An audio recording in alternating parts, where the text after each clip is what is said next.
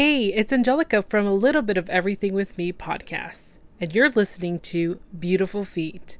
Don't forget to subscribe, like, and review their podcast, and enjoy the show. Inspired by hip hop and the faith culture, The Sanctuary in My Solitude, The Thoughts, Feelings, and Life Lessons of an Imperfect Christian by Anthony Giesick is BeautifulFeetEntertainment.com's work in print. It is a book of poetry and it's available through iUniverse.com, Amazon.com, BeautifulFeetEntertainment.com, and the links are also available in our social media and podcast.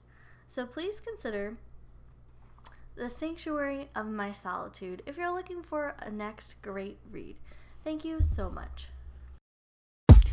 This is the Beautiful Feet Podcast, a partnership with BeautifulFeetEntertainment.com.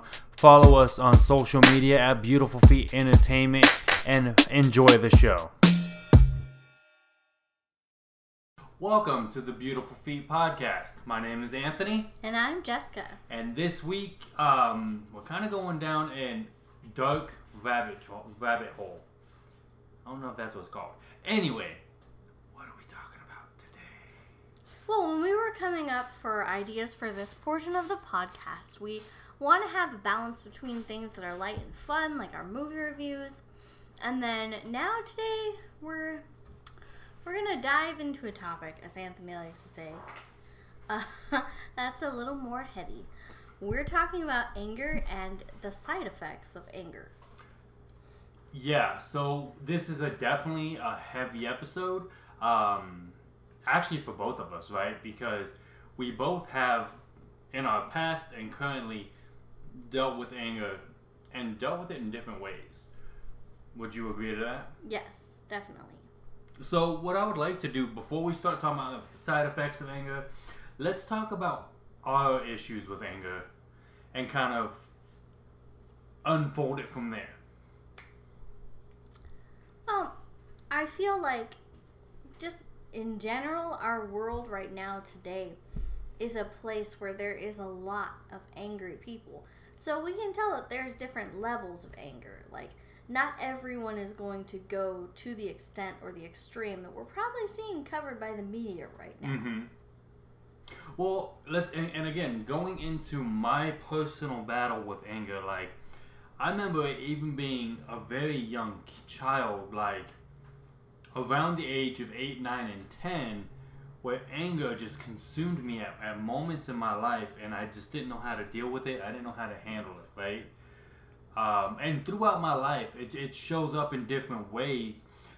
Thankfully, I've, I've taken time out to like learn how to deal with it, right?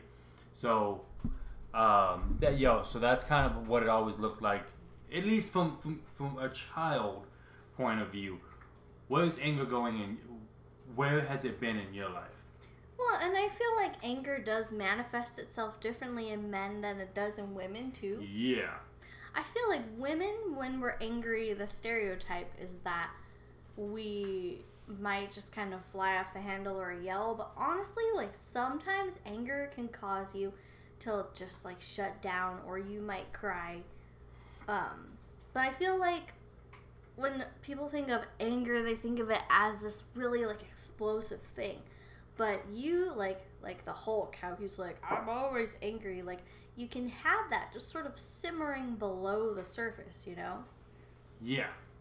Well, I know for me, again, going back to my childhood, like there was times where I didn't have a whole lot of family members who knew how to deal with anger correctly, right? So I had a lot of misplaced emotion and a misplaced anger. As a kid, I used to actually like get so angry, I would run to the kitchen and bash my head on the kitchen floor. And her eyes just No, darted your, open. your stepmom has said that you did like to bang your head on things, so like I knew that, but still, it's It- just And I just remember my mom being, she never tried to stop me. It was always, okay, once he's calm, I'll talk to him. I don't think she fully understood, like, I was trying to physically harm myself. hmm That's not a good sign. But again, yanking me around probably wouldn't have been the best response either. So that's a delicate balance there. And then as my um, as I grew into like a adolescent, it showed up a lot in the way I wrote and the the especially the music I listened to ended up being very angry. But it, again, it was part of it just because it was, I was learning how to deal with my anger um, and trying to figure out what how to handle it and what to do. So, you know, um, but it wasn't until I actually again be, went to college um, and, and started building a relationship with my Christian community and Jesus, you know, you know, in general, that I was able to start the process of healing. Right? I say start because it's a never-ending process. Well, and I feel like anger can intensify just through those times of going through puberty and being in adolescence because you're dealing with so many different emotions and feelings and hormones and things that you've just never really had to encounter before. And in a lot of those cases, it's not only that you're dealing with it, you have it in your mind, whether real or not, um, that nobody around you understands or that they've never been through what you've been through. Obviously, that's not the case. And in, in my case, I, you know, I had family members directly around me who were just as angry, if not more angry than I was, and they were not uh, expressing their anger in a, in a healthy way. So I kind of emulated them as well. So, yeah. Well, and I feel like children, the things that make them upset, it could be like if a toy's not working or if they're not really getting along with a friend. But, you know, like if you have that in your case, in your environment, obviously because that's what you see, that's also what you're going to emulate. Of that course. could be for any emotion or thing yeah. that you see now, displayed going into your journey of anger, because I know we know we both have anger issues. Mm-hmm. Um, let, let's kind of break yours down a little bit. Well, and I feel like honestly, for people who only know me on a surface level, the fact that I even get upset at all, they're like, I could never picture you upset. Because, especially like when we're in a church setting, like I'm super nice and polite, you know, because that is the way that I've been trained and brought up to be, mm-hmm. especially when I'm at church, you know, just because you're in that environment. Um, I feel like 19 through 21 was just this, this. And she's talking about the age. Yeah. I'm like, the age is 19 through 21 for 19, me. 21 to. No. I'm not that old. Not uh, yet the ages of 19 through 21 for me there was just so much that was going on in my life and i really felt angry during that time i was angry at my parents i was angry at myself i was angry at people in my life but really honestly i think also like 27 was a hard year too mm-hmm. so again just because there's these various external factors that just make me so mad mm-hmm now, how do you express your anger? How did you express it as a kid, or how do you express it now? Let's compare those. Well, as a child, like, I feel like I really didn't get mad all that much. I was more prone to, if I was upset, to, to be sad about it, like to just mm-hmm. cry about things. Mm-hmm. Um, being angry as an adult, like, it's a different spin, right? It is. It's it's just so all encompassing. Like there's a lot of bitterness there, and sometimes it's it's not always directed toward a particular individual. It could just be like, well, here's this particular situation that I'm upset with. Yeah. Um. Now, what what do you do when you're angry? Um. It kind of depends on where I am. If I'm angry at work, like I have to take a moment just go back, just go in the break room. Usually, what I do is I'll go and I'll just wash my hands to have that thing to do of like, okay, I'm just taking this moment to like take a deep breath. Mm-hmm. I'm washing my hands. I'm like having this minute to compose myself because I know that I cannot lose my temper at work. Mm-hmm. Now at home. When I'm at home, all bets are off, man. Like 100%. I can just let it fly. Mm-hmm let it go. Now, what you okay? what you like to do, uh, I've noticed, is you definitely like your alone time. yeah, I need time to just be like, I just need to be by myself. Yeah, and I, I- I mean, I'm definitely the same way. Uh, when I'm furiously upset, I need to be left alone. Um, I do have a tendency, or I have had a tendency, to become more violent when I'm angry. But I, I've always made a, a, an attempt or uh, paid attention to who I'm violent toward. Well, I remember like when you had that whole thing with your phone charger not working, you just that Okay. was probably So- the maddest I'd seen you at that Yeah, point. so This was the day after we got engaged, by the way. yeah, not a good time. So So like I was super happy and excited from that. And then I get home. Um, so I had gotten home. My phone over that period of time, it would like you would plug the the phone in, and it for some reason wouldn't connect, or like the the plug had to be, you know, bent a certain way or positioned a certain way for it to charge. And if you even moved it a, centimeter, it suddenly wouldn't charge. Uh, and that was a big issue for me because I worked overnight and if my phone wasn't charged or it died while I was asleep, I wouldn't wake up, and it was a big old thing. So I went to plug my phone in, and I kept trying to plug it in, and I just got so mad that like, did I I punch the dresser or something? Like it just it was like either the dresser or the wall behind it. I don't remember. Well, if I would have punched the wall, I hope I, I don't. I punched something. Um. Now, granted, at this point we'd been together for two years, a little over two years. Yeah. and she'd never seen this behavior in me. I well, like I'd seen you slightly upset, but this was like the most This was- angry yeah. I've ever seen. And since then, I think you've only seen me that angry maybe one other time. Like it's Mhm. very few. Because again, over the years, I've learned to not hold it in, but hold it in at the appropriate time, let it out. Well, I think that honestly, you've learned to pick your battles and be like, okay, is this really worth getting upset over? Yeah, but I think if I remember correctly, that particular night of work was uh, was it was awful. I think we, we just had a bad night at work, and it was I that. I think you're like because you were working overnights, like your delivery truck was late and it just threw everything off. It, it, we so were just you were already I was already frustrated, before the phone. and then I got frustrated at the phone. Um, oddly enough, I was kind of frustrated at you because you were in a good mood. Like, yeah, because we had just gotten engaged the day Exactly. before, so But- of course I'm in a good mood. but you you've experienced that too, right? Where you're in a bad mood and somebody's just in too much of a good mood, and you're like, go away. You know what I mean? Because I think everybody experiences that. But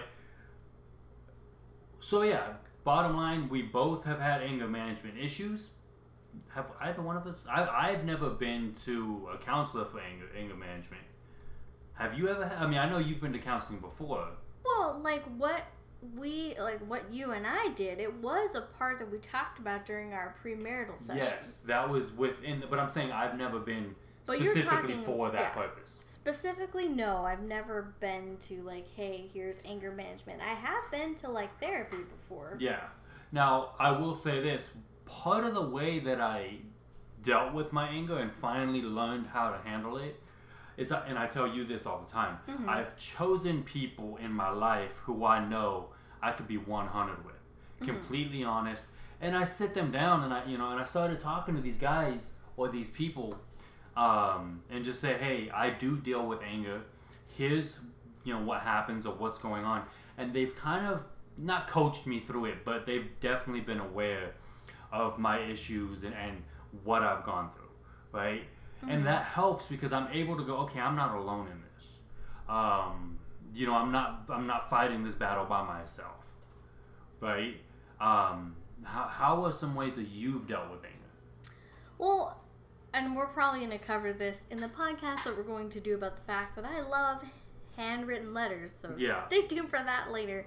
But I will write to my cousin and I just pour out everything that's going on in my life. It's almost like my journal entry because I can just be, like you said, 100% honest with her. I Yeah. send that letter off. She reads it. She writes back to me about what's going on in her life, and we just keep each other encouraged in that way. And he can tell you I'm like obsessed with checking the mailbox. I cannot So, wait for the next especially when to sh- arrive. you'll get a text from Mhm. your cousin and say, "Hey, I sent a letter recently." She won't give you like, it, I don't think she's ever said, "Oh, it should be here on this day," No, but she'll text you or message you and say, "Hey, I just sent a letter." Every day until you get that letter, you'll be like, "Hey, can you check the mail?" sure. Hey, can you check the mail? Anyway, we're gonna move on.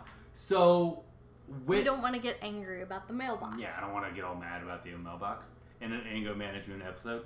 Um, so, but it's one of those things, and that's another thing, right? I use sometimes I will use humor to kind of pull me away from anger for a moment, Yeah, you're very much a comedy guy. You'd be like, I gotta make you like a laugh out of it. especially if she's mad. I have to make you try to laugh. Just to diffuse that tension. just to diffuse it. But what I've noticed, okay, so I'm gonna we're gonna go a little behind the scenes. hmm Um, while I was at work um, a couple weeks ago, you remember how I had the coworker who was just throwing me under the bus constantly? Yes. Okay, we're not putting names out there, so it's not it's not worth my time. I was getting so mad that I was like, "Yo, if she keeps going, I'm gonna I'm gonna just blow my top." So what I started doing is instead of listening to podcasts while I was at work or listening to music, because I knew what if I listened to music, it's gonna be very angry music. It's gonna Mhm. it's not gonna solve the situation at hand, and I can't express it right now. So I started listening to stand up comedy. You are a big fluffy fan. Do you want I- to elaborate on I that? I love Gabriel Iglesias. Dude is hilarious. Um, I don't even know where I first saw him. I think I so back when I lived with my parents, like every once in a while, you stay up late, and I would just watch Comedy Central at certain times of night and just watch their stand-up specials. And so I just saw his stand-up, and I was like, this dude is funny. Um, and yeah, he, he he tells jokes that I relate to, but he also tells jokes that like teach me about him. So it's kind of cool. Um, and so I was just listening to him. I was listening to like uh, I think George Lopez. I listened to for a while. Um, I listened to Ke- you know yeah Kevin Hart. I listened to and so that's what I was absorbing myself in because in that moment when I would speak to this coworker and they were very harsh with me and very I'm not even gonna say trying to train me. They were just honestly, it seemed like they were just trying to throw me under a bus. I didn't want to lash out at them, so I went ahead and said I'm gonna distract myself until I get home when I can properly deal with this anger by speaking about it. hmm Um, so, but yeah, for me, humor is a big, uh, big thing that helps. Um, what else helps you in those times? We're gonna talk about Mr. Rogers because I love da, da, him. I love him Okay. so much. She's been wanting to talk about this. If she could put a Mr. Rogers quote or section in each episode, I'm pretty sure she would. I would do that totally. I just love him so much. But Anyway, anyway, Mr. Rogers. Mr. I don't know Rogers why I did that accent. has this classic set of episodes called What Do You Do with the Mad That You Feel? And if you watch, like, It's a Beautiful Day in the Neighborhood and Won't You Be My Neighbor, you get to see, you know, glimpses of how he dealt with it in his personal life. And I know one of the things that he said is like, oh, you could play all the low notes on a piano and all of this stuff. And I just, I just like the that a he's acknowledging that it's okay to feel these emotions of being mad or upset or angry and b like okay now how do we move forward from here? Like how do we how do we deal with it? And for me like i i have to check myself and be like okay i have to take some deep breaths. You know just kind of be like okay we gotta let it go like today at work is a perfect example. Um, I was working with a coworker and we were discussing a third coworker, and I literally just had to be to stop and be like, okay, like I cannot talk about this right now. Like I have to let it go. Now, for a little more context, third coworker, uh, in in their opinion, who you you and this coworker part 2 Mhm. have more experience than coworker three. I'm assuming. Coworker three just they're not doing their job up to par, so it's making you guys upset Well, for that context, right? yeah. So you're not But- just talking about it, going, "Hey, she sounds like she had a great day," and no, you. well, this she is was the the second coworker was telling me, "Oh yeah, I used to work with a third co- coworker more, and now she's happy that she doesn't have to." she's ecstatic. But um but I like what you did. You're like, hey, we well one, it's gossip within within a woke environment. So as we have talked about that that can get dicey. hmm But at the same time, it's very like if you get too angry about it, you, you that is gonna boil over, and it's gonna affect your work, right? So, um, you know that was probably smart. And then you got in the car with me and you just let it go. I did. He picked me up and he said, "How was your day?" And I was just like, "Oh, let me tell The you." car ride is about 10 to 15 minutes eh, roughly. 15 It's more about 12. I didn't get more words in than how was your day. But you No, needed that. I literally said, "Okay, tell me about your day, and then I oh will yeah. tell you about my yeah. day." And she does this when when she knows I'm going to overtake the conversation. So she'll go, "Tell me about your day." And I'm like, "Oh, I dropped you off. I did this, I did this, came and picked you up." And she goes, "Okay, cool. Sounds like you had a pretty good day." And here we go. Right? And then, then she just but that's okay because we have always established our home is a safe place. It's a no judgment, it's a safe place. That's like our tip about anger. I guess if we're doing like tip number one would be like designate a safe space, and tip number two would be designate a safe person that Or you can vent to or people. Absolutely. Um, and if you need what you need, like like me, like I said, I like comedy.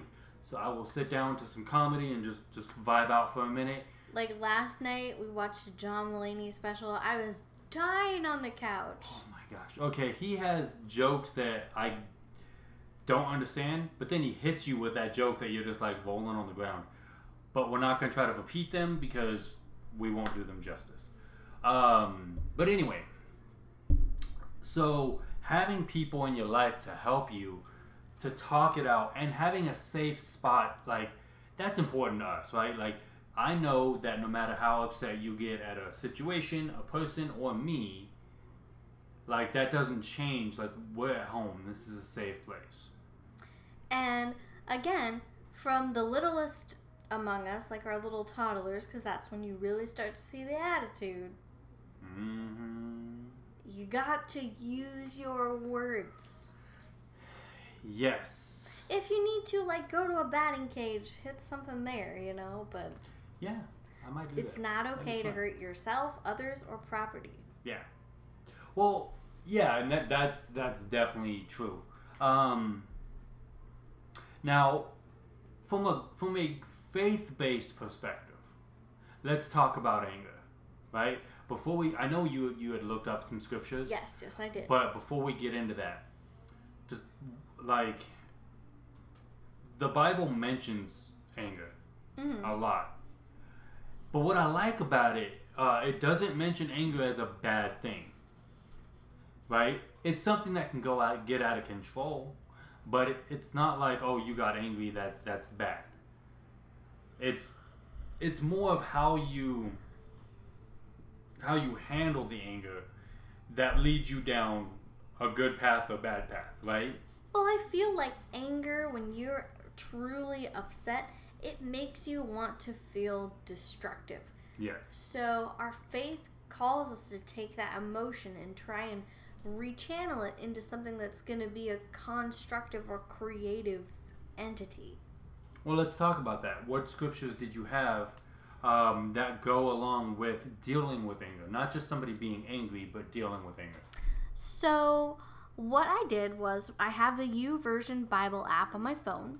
If you don't have this Bible app, I would definitely recommend getting it. It's fantastic. You can literally go through the search bar and it has different topics you can scroll through. So I just hit anger. And the first thing that comes up is Ephesians chapter 4 verse 26. In your anger do not sin. Do not let the sun go down while you are still angry. So that basically means like if you're in a conflict with someone, do your best to try and resolve it before a long time goes by. Mm-hmm.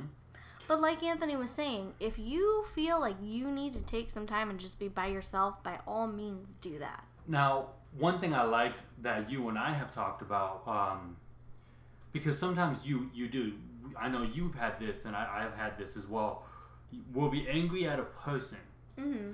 and we try to reach out to them once we're calm, and you know, Yes. and they they are not responsive. So that is paramount. Like if you're in the midst of that anger, allow yourself to not be confrontational with that person because that's just gonna have you saying things And- that you might not even really mean once the anger passes. Yeah, uh, and I know me. Like, if I reach out to somebody when I'm over a conflict and we try to resolve it, but they are not responsive, I can definitely go, you know, leave the situation and go, okay, I've done what I could. I'm not gonna push it further until they are ready. So I think this helps us to segue really nicely into our next verse, which is James chapter 1 verses 19.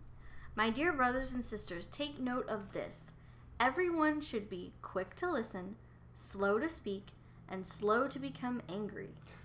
Yes. And I- then uh, verse 20 says, Because human anger does not produce the righteousness that God desires. And that's one thing that in Romans that we're covering right now is what is Yes. righteousness. So I like the fact that again, um, they're not saying you're not allowed to be angry, um, but they're, they're it's giving you tips and things to help uh, help resolve anger, right? Um, because anger is a is a human emotion. Honestly, it's an emotion that even God feels. Because mm-hmm. we're made in God's image, we also feel this emotion. It's natural to feel it. It's in the way that we handle it. That's that's what dictates kind of the path that we choose. Well, and like if we see people that are being mistreated, if we see injustices that are in place, those are things where it's okay to get angry. But again, in that anger, you should not sin. So don't do anything that's illegal or that's going to harm people or break any laws of any kind. Take that anger and go, okay, I'm going to do something constructive with it. I'm going to like right now we have so much anger in our in our country and a lot of it is misdirected, right? It's it's directed uh, to be angry, to be hurtful, harmful, and just really disrespectful.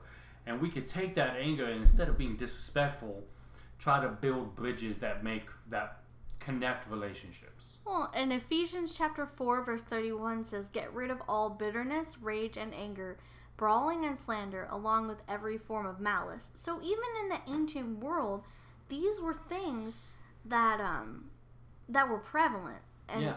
Proverbs 37 8 says, Refrain from anger and turn from wrath. Do not fret, for it only leads to evil. Yeah.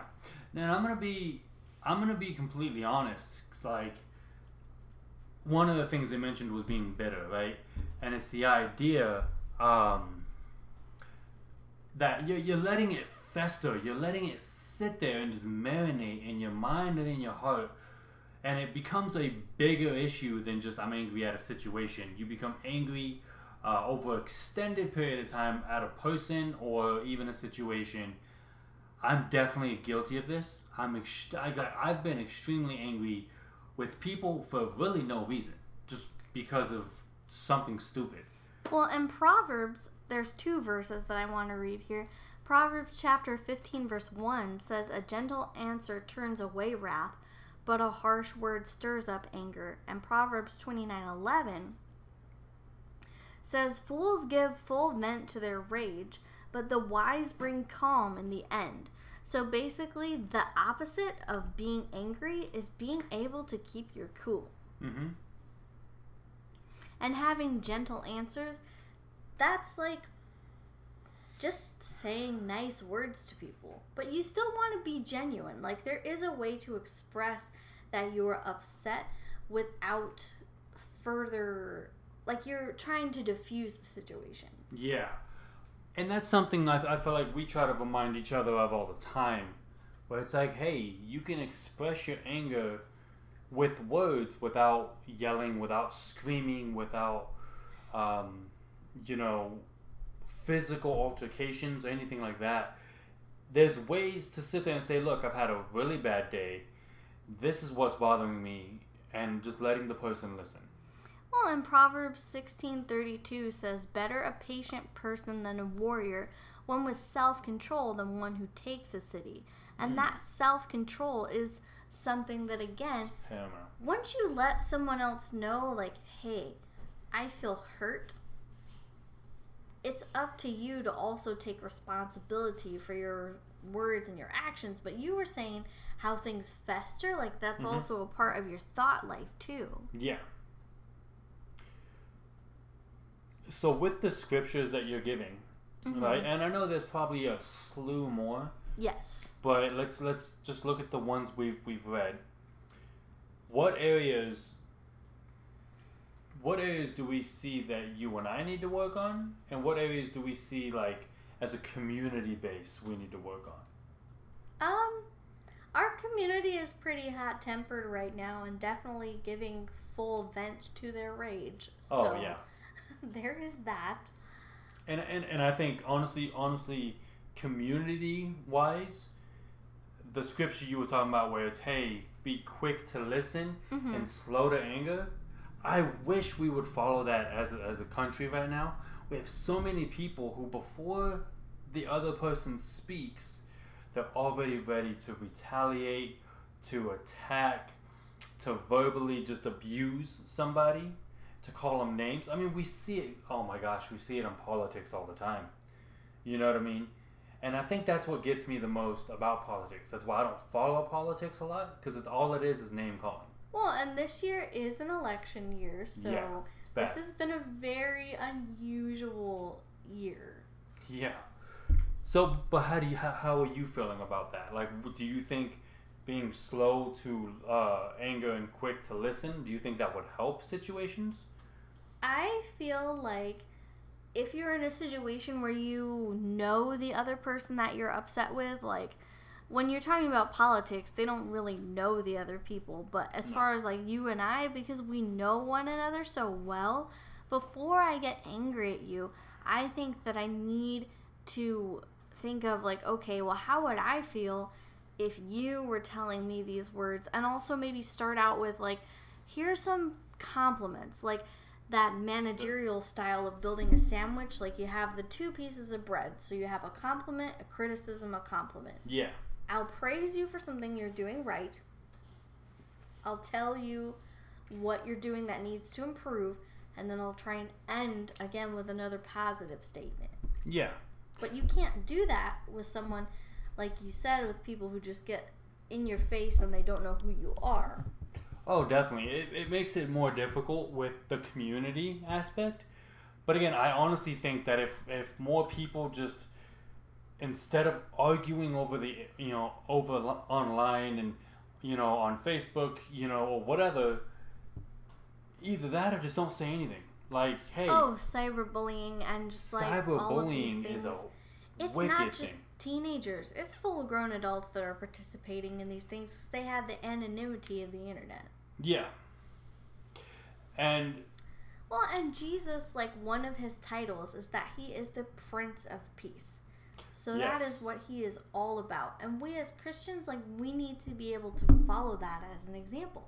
Absolutely. And that is the example that I think you and I try to follow. Mhm. We're not perfect. We're not saying we have this figured out. We're actually we're actually making this episode to, to remind us and to let you know we have a long way to go. Well, because especially over the past year, um, not just COVID related, but there were things that happened in our personal life last summer that were just really upsetting. Um, that is just, again, like something that we still have to work through. Yeah.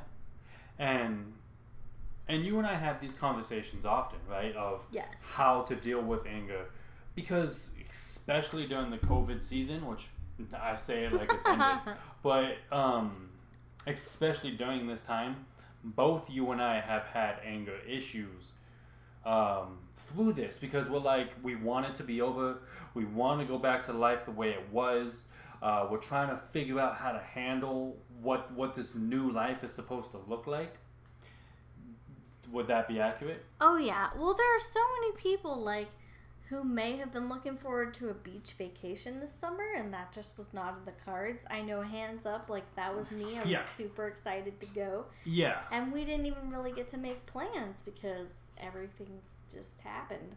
Yeah. So that is something that we could be angry about, but honestly, we have no control over the outcome. No. And, and and when you're angry about something, you have no control over the outcome. When you're angry over those situations, those actually affect you the most. And I'm not talking about you specifically, but a mm-hmm. gen- general you. That's where, you know, times where people can't sleep, they have trouble eating, their health declines rapidly. That was going to be my next thing is like anger takes a toll not only on you mentally, but on your physical health as well. and it, your anger that you're holding in that's affecting you does not harm the person or situation you're mad about. Mm-hmm. So I could be mad at a family member and I could sit there and hold a grudge and make myself sick. They are not physically affected. Well, my dad has described it in this way. If you're angry at someone, it's almost like you want them to end up taking poison, but it's like You- you're taking the poison yourself. You're the one ingesting it, absolutely. So, yeah, this is basically us being transparent about anger. This is basically us going, look, a lot of people right now are angry, and not everyone's going to agree with what we said. And Not- I, I am always going to say this. You need to be in a place where you feel like you are safe. If your home or where you're staying does not feel safe, please leave. Please get help. Like there Yeah. are resources available to you. We advise that you use them. I'm a really big proponent of being against domestic violence. So, 100%. Um, but yeah, this is just this is us having an, a candid, uh, transparent conversation of anger, um, and I think we need we especially in in the Christian community we need these conversations because I don't think they happen enough. You know what I mean? well, I feel like so many people outside of the church community just expect us to be like Pollyanna, like this little happy ray of sunshine like, you're gonna have to all the time. Um, and that's just not true to the wide variety of human emotion that we all experience. Yeah. And I think even in church congregations, like you'll say hi to each other, how are you doing? Very rarely are you gonna have someone go, look, here's how, here's where I'm angry, here's my life, here's where it's fu- I'm frustrated. What are they gonna say, right? They're gonna say, mm-hmm. I'm doing well. But we've seen church congregations that have been ripped apart because there have been differences that have caused people to leave. So Yeah. people in the church are not exempt from feeling No. angry and acting on those feelings. That's why we need to have these conversations, right? We need to have church be a place, and again, not just church, but our homes, our, our, our community in general. They need to be there. Need to be places that we feel safe, and that means safe to have difficult conversation. You know what I mean? Mm-hmm. Pull someone aside at church if that's where you feel comfortable. Like that's where I feel comfortable. I'll talk to certain people at church and go, look, here's what's going on would you mind like can will you walk beside me you know with this? Can you pray for me? Um, and that does help you know and then of course i speak with jessica and i go look here's what's going on and we we work it out together. Well, again, and this has been something that we've been working through even before we got married. yes. During our um, premarital counseling sessions, that was one of the things that came up is that through like our family life growing up, we've witnessed individuals who are close to us who had explosive tempers. yeah and we realized that we started following in their footsteps because it's something we experienced all Like- the time The way that they handled their anger was not healthy and in times not appropriate. So we just wanted to be sure that in our married life we weren't taking those patterns with us. yeah And admittedly, like it is a lot of work to unpack that. As Anthony said, he's like anger has come from childhood years, so that is Yeah. a long time to hold on to it. well and it's funny because i'll notice myself getting I mean, let's say about two decades worth of time. two decades. Yeah. I am not in my twenties. Well, you know, 8, 18, 28, Yeah. or Um, 10, 20, 30. Anyway. Yeah. Anyway, so I forgot what to say. Oh yeah. So like sometimes I'll just be getting angry, not realizing why I'm angry. Right. Like over the COVID season, the past six months, I've been so I, I've been holding on to an anger that I finally had to sit down and go, what what on earth am I angry about? I'm not angry at Jessica. I'm not angry at my job. I'm not and it, it was it had some it, sometimes it has something to do with my childhood it has something to do with something i no longer have control over and should not have influence on me. But because it does have influence on me i'm still de- still dealing with it. And i know you have things in your life from your childhood or your early adult life that you're still holding on to. Um, and well, and we talked about it last night too, as far as like there was someone in my life, and I was just like, wow, I wonder, I wonder if they think about me the way that I'm still thinking about them, and it's been numerous years since I've had contact with this person. Yeah. And a lot of like this person, according to what you were saying, they were a very angry person. Yes. And because you were around them, you you kind of uh, soaked up their anger. it was like because they were continuously agitated at me, I in turn became agitated with other people. Yeah. So, yeah, and you and I are unpacking that box, um, and we'll be unpacking that for a while. I'm, um, you and I are unpacking my childhood and, and things that I've been through that we're, we're going to be unpacking for a long time. Well, and that's a part of being in a committed, loving relationship is realizing that your partner has a past. Yeah, and um, sometimes that past is not good. Sometimes it has great moments, and I know when you get really upset, uh, what do I do? You always say, okay, like, let's think about, you know, the movies that we've seen, the things that we've experienced, Because what what going to Disneyland. Yeah, 'cause we 'cause a lot of times there. I've noticed, specifically with you, but I know it's not just you. I do it, and most people do. When their mind gets flooded with the angry thoughts, with negative thoughts, that's all they can dwell on. Mhm. So what I do is I go, okay, let's talk about what you're angry about, and then I go, okay, now that we've kind of got that in the open, and we've started the conversation, let's transition the conversation into let's go over some of your happy memories and we can still talk about the anger but you're not your anger has now calmed down enough for you to think logically Mhm. so and that works for me too i've definitely had to take times to go look i'm not angry over this i'm gonna focus on something else um, And a lot of what we do just as a couple is once we're at home, like we try and really keep work at work. yeah You know?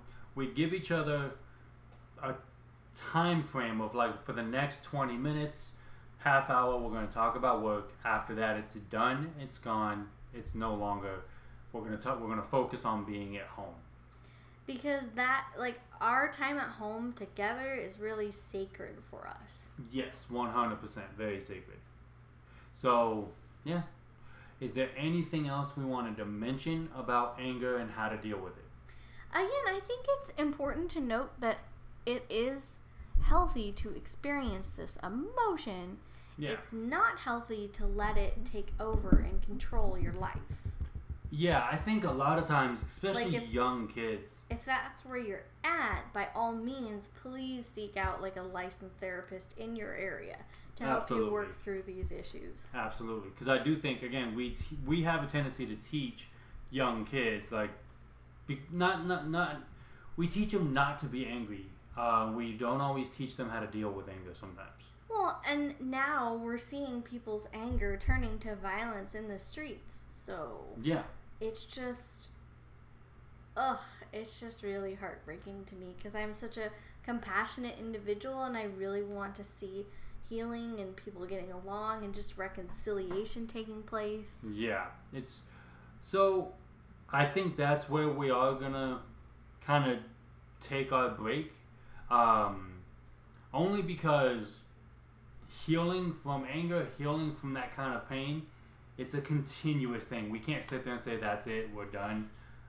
Um, we, you know well, this. and there's that saying of like, hurt people hurt people. Yeah, those who have been hurt often end up hurting other people. You know, and that's true. If you are dealing with hurt and you have tried dealing with it, like she said, try get some professional help if need be. Get a group that you can talk to. Find a safe place that you can be.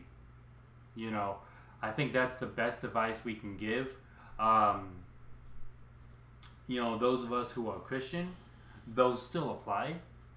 At the same time, get into the Word of God, get around godly people who can guide you, you know, who can help you through this. Um, that goes into your thought life as well, because we know that our thoughts become our words, that become our actions. yeah, That's why we're supposed to bring all of our thoughts into captivity with Christ. yes, hundred percent, Easier said than done at times, but Very that much. is our goal. very much.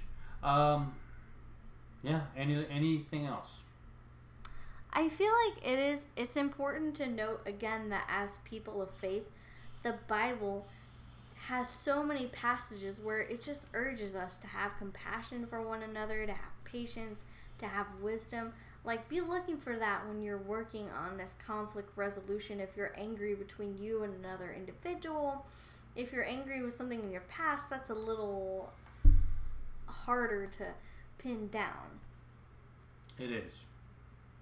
But I feel like this has been a good session again because like we want to be 100% transparent with you. So we're not afraid to like we're not going to shy away from difficult topics, but we are going to pepper it in with some fun stuff. So Absolutely. Um, so with that being said, um, we're gonna be right back with the Beautiful Feet podcast, and um, yeah, so we'll see you guys in a, in a moment. We'll be right back. This episode of the Beautiful Feet podcast is brought to you by The Sanctuary of My Solitude, a published book of poetry by me, Anthony Giesick. You can pick up your copy at beautifulfeetentertainment.com, at iuniverse.com, and amazon.com. Welcome back to the Beautiful Feet podcast. This is the section of the podcast where we're going to go ahead and dig into Romans chapter 6. Uh, before we do, let's go ahead and get that recap of chapter 5, and then we'll be able to go from there. So in chapter 5 we talked about um justification a little bit as well as in chapter 4 and that basically means it's like a twofold thing. First, it's the forgiveness of your sins and then being able to receive the gift of righteousness. And going into chapter 5, we talk about because of the fact that we have our faith that gives us a chance to be justified. And then after you've had that in your life, you're able to have peace with God through Jesus Christ. And then also, um, because of God's grace, we're able to have this hope in our lives. And then, um, starting a chapter, oh, sorry, starting at verse 12, there is this discussion about Adam and Jesus Christ. So we know that Adam was in the creation story from Genesis the first man, and because he sinned, that caused sin and death to enter into the world. Much in the mm-hmm. same way, Jesus was able to come and instead of bringing death, he brings life and also eternal life. So now in chapter 6, my Bible headings say that we're going to be looking at, again, this concept of death or being dead to sin and being alive in Christ. And we're also going to return to the concept from chapter 3 and 4 about righteousness. Um, it says slaves to righteousness, but we're going to go into that uh, word slaves because it's not, it doesn't have the connotation that we think that it might in this context. Yeah, so as you see, like the further we get into Romans, and we've talked about this before, it actually builds upon itself. Like it starts with a basic understanding, and it kind of gets more um, in depth the deeper you go. So again, we're encouraging you guys read this with us, so that you could um, learn with us, so that you can get the whole chapter because again we don't go over the whole chapter we go over pieces so um, yeah and you were were you looking something up real quick or no Well, um, I was just looking. I know, um, because I took notes and I have bullet points for like each sort of paragraph. And the first one talks about baptism and talks all about like being dead to Christ and, um, I don't know. I feel like baptism is something that we don't really encounter outside of the Christian world. no So maybe if we want, like, you could go ahead and just explain what baptism is. Yeah, so the concept of baptism, it's a um, it's a uh, display of your faith in Jesus, right? So traditionally, baptism, the way it happens is you have somebody who's going to baptize you uh, in a uh, body of water, and what they do is they stand with you.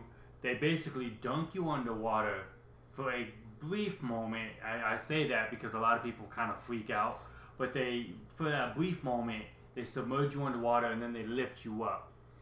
What that represents, not only is this something that Jesus did in his life, he was actually baptized in the Jordan River, um, but he was also, it's an also um, a physical like display of your faith in Jesus in the sense that uh, when Jesus died, he went into death and came out of death when he resurrected. So when you go into the water, that's what it resembles, uh, represents. Pardon me. It represents you going into the grave, and then when they pull you out of the water, it represents you coming out of the grave. So it's that representation of Jesus being, you know, the Messiah, and Jesus being uh, that Lord of your life. So, it, and, and I actually help with the baptisms at my church, and honestly, it, it's a, a very exciting moment for those people who've really been learning about Jesus and now they're willing to walk with Jesus. And so, it's a huge step in, in a person's faith. Well, and that's also what we think of as baptism by immersion, which is more for adults. But there are some branches of Christianity who also have like a christening or a baptism for a baby where their parents are dedicating them and then they are just lightly sprinkled on their forehead. Yeah, because I don't think we want to baptize. Uh, uh, and most time these are like barely one years old, like they're toddlers or infants. So, in that case, it's the parents and the congregation of the church standing up and saying that they will help the child grow in their journey toward Christ. But a baptism toward immersion um, is generally like children can do it too, but it's more an adult is making this public declaration Yeah, in front of their church congregation that they know that they believe in Jesus Christ. Yeah. So, there's a slight difference there. And, and and that's a very important difference, even though it does seem slight, simply because a baby. Um, I, I can't. I'm not gonna say they can't believe in Jesus, but I'll say that they cannot declare on their own because most of the time they can't speak for themselves. So it's very important when they uh, when they are able to speak for themselves and dedicate their life to Jesus. It's an amazing step. It's an amazing thing.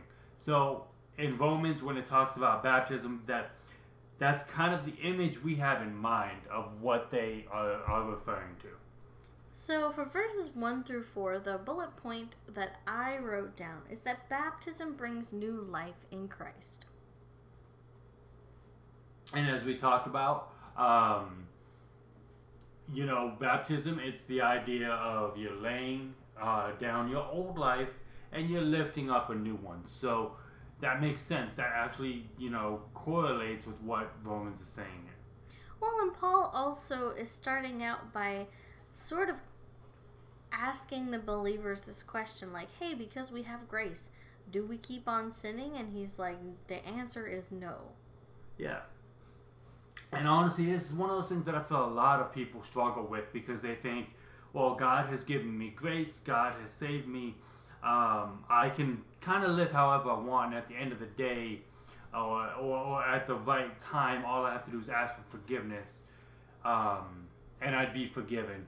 The tr- the thing is, we never know um, when that time may come, right? So, and so your your mind kind of clicks and goes, if if I don't know when I may die, I'll just ask forgiveness at the end of every day, and I'll be okay. I could do whatever I want.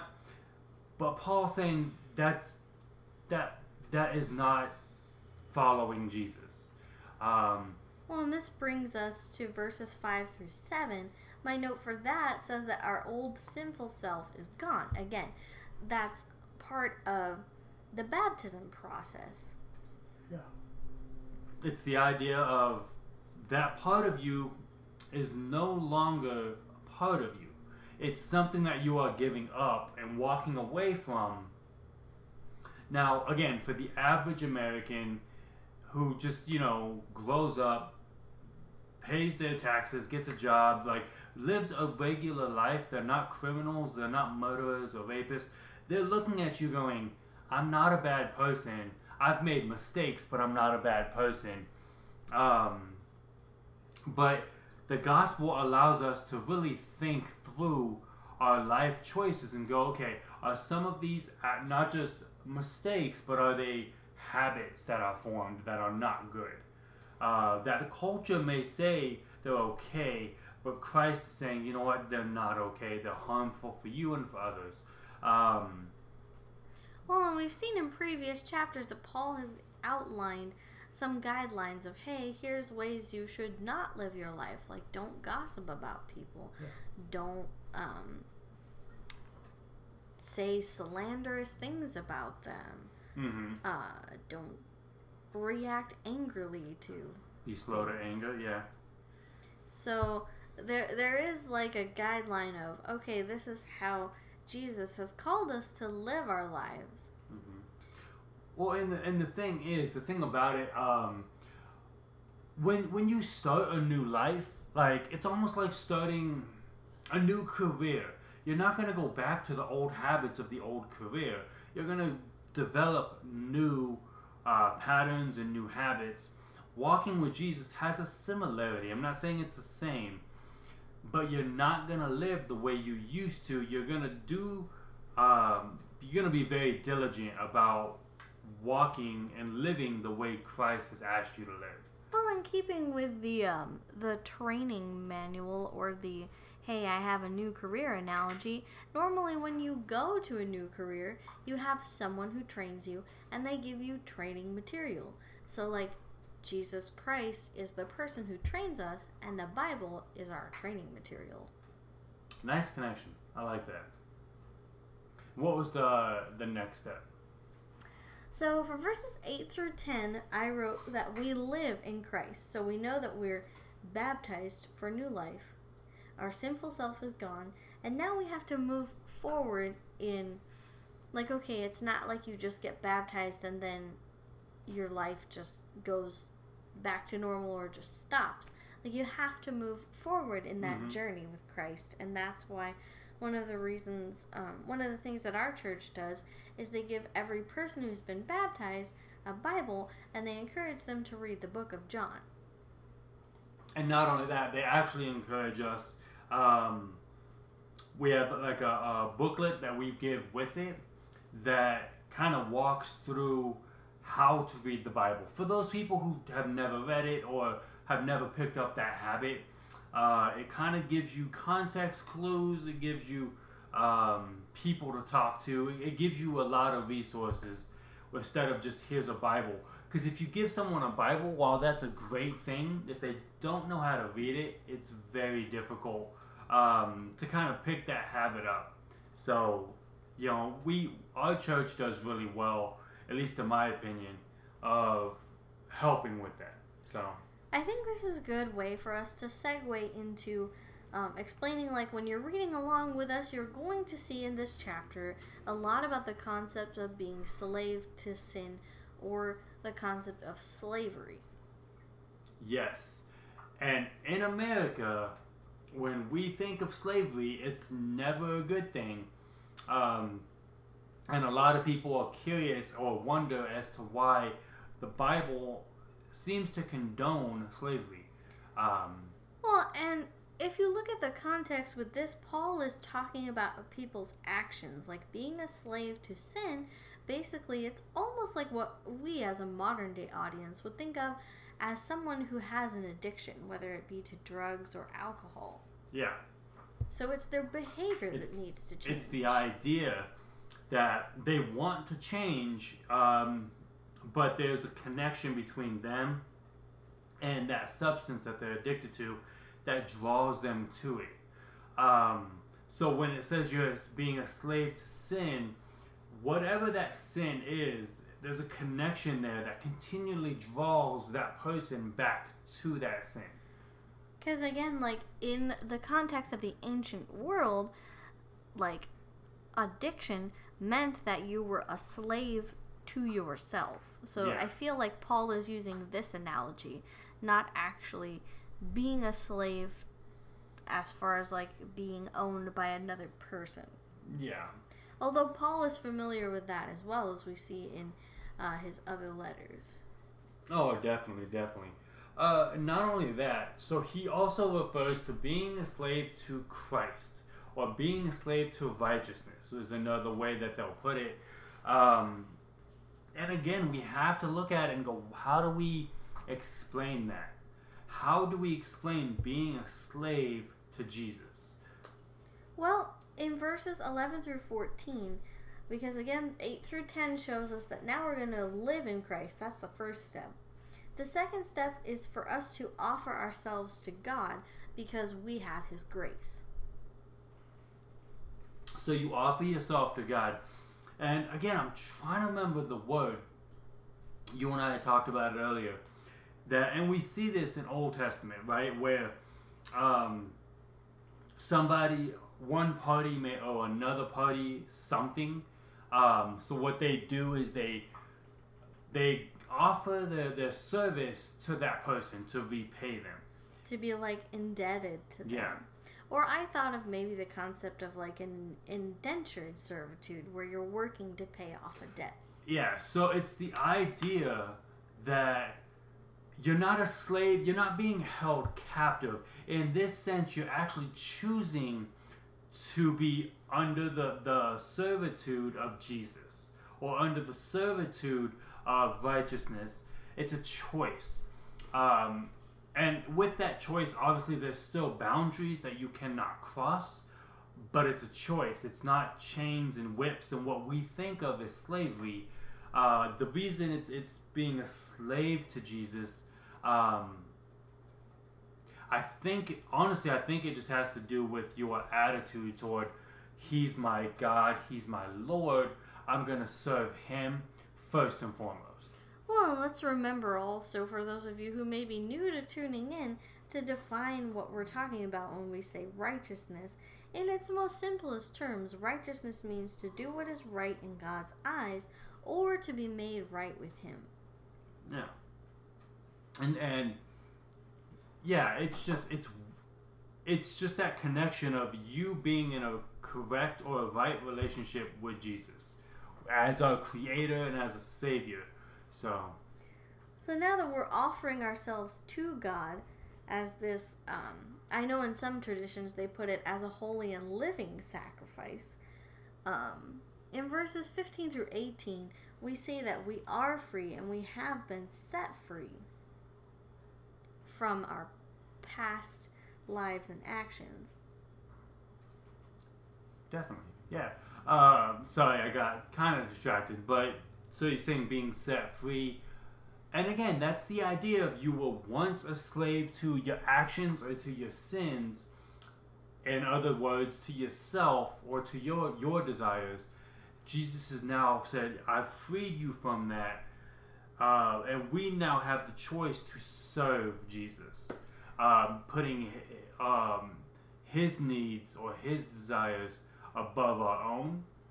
And by doing that, we're actually putting other people's needs above our own. Well, and then the end of the chapter, verses 19 through 23, we look at holiness and also the gift of eternal life, which is a gift to us from God through Jesus. Yeah, whole eternal life. That I love that that concept, right? Because we think of life as like beginning, middle, and end. One day that you know it's going to end. This is eternal. This this continues forever. And not only that, you're actually in, like I said, you're in a relationship or right communication with Jesus. So there's no tension there. There's no uh, God-shaped hole there. It's it's it's full. It's a full life. Well, and this concept of the afterlife is not exclusive to Christianity during this time.